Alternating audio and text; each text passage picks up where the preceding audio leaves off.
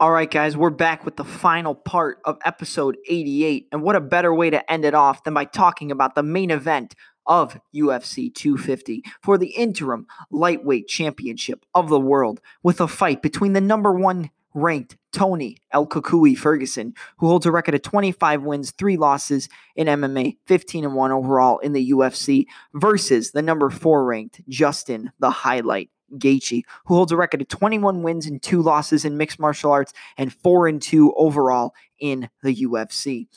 Um, I broke it down the I broke down the stats previously on the last part of this podcast, but we were running out of time, so I figured let me just dedicate this fight, dedicate a part of this episode to this fight alone because it's a huge fight and there's a lot of stuff to break down that can be a big factor in a fight between guys like Ferguson and Gaethje. And uh, first off, the reach. 70 inches for Justin Gaethje, 76 and a half inches for Tony El Ferguson. This is a big deal. And um, one of the main reasons is Tony's going to be able to hit Gaethje at a range that Gaethje's not going to be able to hit Tony at. That's a six and a half inch reach advantage. That's a lot. That is a lot of range to cover. And against a guy who's already so long in how he fights, like Tony, that could be a big problem with teeps to the body, you know, ripping that teep to the gut under the breadbasket, taking the wind out of him. He likes to throw his punches. You know, he practices on a Wing Chun dummy. So his punches, even though his hands aren't ever really up to block a shot, he kind of just throws with his chin up in the air. But he's got such such a long, lanky frame that his kicks and uh, punches can come and can land at this range, and he could still get out of the way because of how big his reach advantage is. This could be a problem for Gaethje because if Gaethje isn't a lot, isn't able to get in close and rough up Tony Ferguson, Ferguson can pick him apart from range. But that's never really seemed to be a problem for a guy like Gaethje, and I'll tell you why.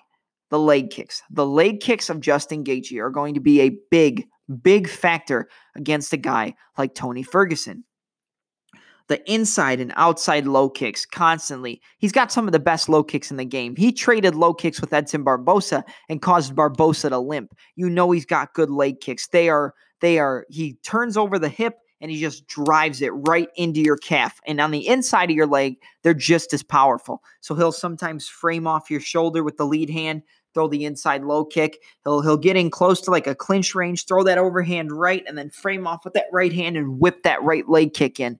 And uh, you've seen Tony have a little bit of trouble with low kicks because he's had a lot of knee injuries. I think Gaethje's going to look to exploit that early. I think he's going to come in. I think he's going to try to close the range really quick and throw like an overhand reg to a low kick or set it up, maybe fake a jab, throw an inside kick, fake a cross, throw an outside low kick. Um, He's got to be careful though, because one thing Gaethje likes to do, and he doesn't do it as much in his last few fights because of how much Trevor Wittman has kind of refined and reverse engineered him to change up his style a little, a little bit. He used to just come in straight forward, cover up with both hands, and just get in close to you and try to rough you up from the inside. You could do that, but against a guy like Ferguson who likes to take people to snap down city, pull your head down in that front headlock, and then lock up a Darce choke that's that can be a big problem for Gaethje. I think that's one area he really has to look out for is is getting in too close.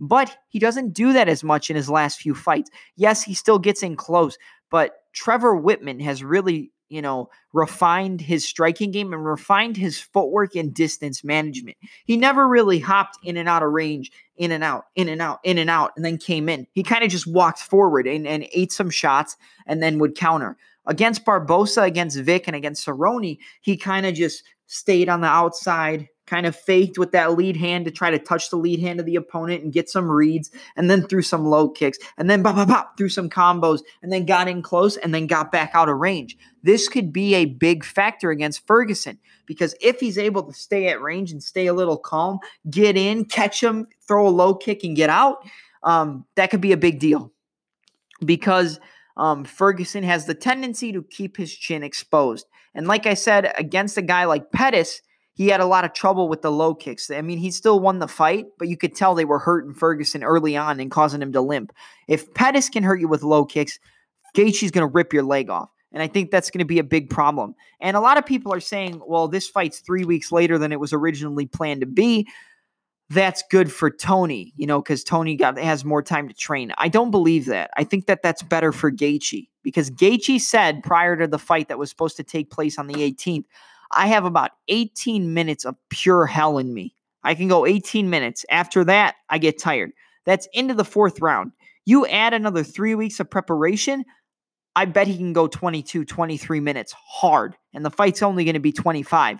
So, with the ability of him to kind of lay back a little bit more and let the fight come to him and then get into those brawling exchanges, um, he's going to be able to go a hard 25 minutes, I believe.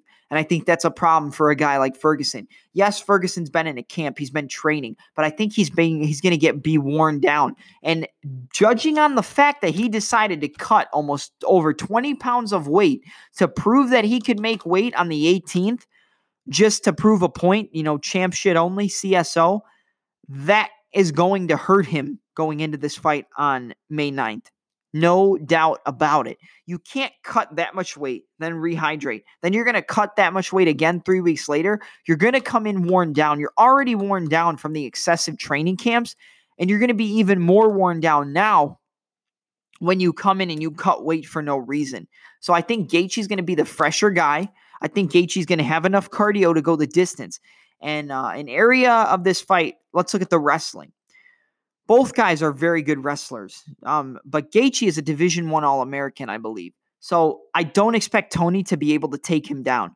But if Tony is going to look for takedown entries, I expect him to go with that Imanari roll that he did against Edson Barbosa. I think we might see that right at the beginning of the fight because it's going to throw off the low kicking game of Justin Gaethje. I think he might come out and go to go to hook under that lead leg and go for a leg lock and get into that Imanari roll and then try to control him on the ground. I expect Ferguson to go for submissions in this fight and less to try to stand and bang with Gaethje. I think Gaethje's going to try to keep it on the feet, rip kicks to the legs, inside and outside, deaden up that lead leg, rip to the body, and try to take out the air of Tony Ferguson.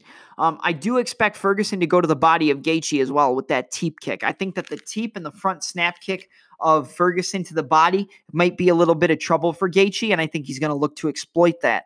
Um, I think that Ferguson's going to try to push the pace, but I think Gaethje will be right there with him to push back.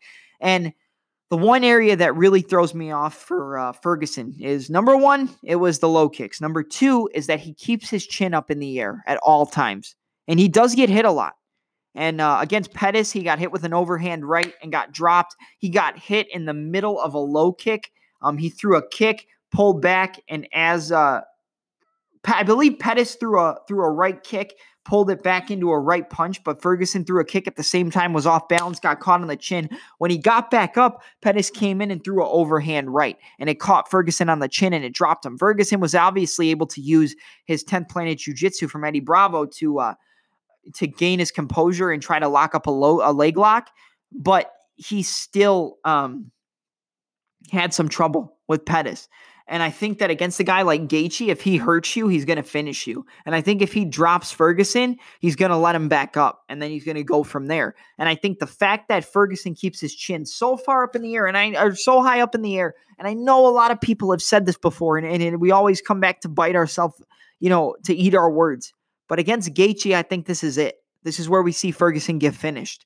And obviously, with the jiu-jitsu game, I give the advantage to Ferguson. With the wrestling game, I give it a whitewash. But the wrestling of Gaethje will be, I think, will be able to stop the jiu-jitsu game of Ferguson. And on the feet, Ferguson's good, but keeping the chin up in the air, he's going to leave himself open for either that left hook, the long left hook of Gaethje as he tries to circle away from the fence, or he's going to throw that left hook. Ferguson's maybe going to throw like a punch, keep his chin up in the air with a jab, and for and Gaethje's going to come over the top with that overhand right, drop him, and then uh, get the finish. So I'm going with Justin the highlight Gaethje to finish Tony Ferguson and I'm going to go with a third round TKO. I think it's going to be a phenomenal fight. I think that this fight is one of the best fights you could ever make in the lightweight division. And I think it's this is going to throw off the plans for Ferguson and Khabib. I, I don't think we're meant to see that fight at this point. Yes, I do believe we'll see it eventually, but I think that Gaethje's going to put a stop to it, and Gaethje's going to be the guy who ends up fighting uh, Khabib when he comes back. So I think Ferguson gets KO'd by Gaethje based on what I said earlier in breaking down the fight and breaking down the ground game, the clinch game, the different ranges, and the and the wrestling. I just see Gaethje as a kryptonite for Tony Ferguson. And I know a lot of people are going to, you know, say I'm wrong, but, you know, just look at the facts. And I think you'll see why I picked who I picked. And uh, I think that Gaethje versus Khabib is a very interesting fight because of how good Gaethje's wrestling is. I think he can put a stop to um, can put a stop to some of the wrestling entries of Khabib, and I think that he can beat him up on the feet. And I think it'll be a great fight. And I'm hoping a part of me wants to see Ferguson pull through just because I really want to see Ferguson and Khabib. But another part of me wants Justin Gaethje to shake up the world. And I think he does it on Saturday, May 9th at UFC 250. All right, guys, that's it. Those are my predictions. I was supposed to break down the top 15 fighters in the UFC lightweight division and the best fights to make for them, you know, next time out.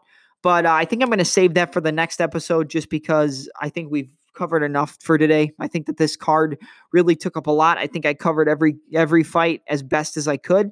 And uh, I hope you guys enjoyed. Like I always say, if you enjoyed the Touch 'em Up podcast, it's available anywhere audio podcasts are distributed. That includes Apple Podcasts, Google Podcasts, Spotify, Stitcher, Anchor, and many, many more. And uh, it's also tr- transitioning over to YouTube. I will have some more episodes up hopefully in the next week or two. I'll be putting more episodes out on YouTube. Expect all three parts of this UFC 249, um, UFC 250, I'm sorry, predictions and analysis to be up on YouTube. Um, tag me.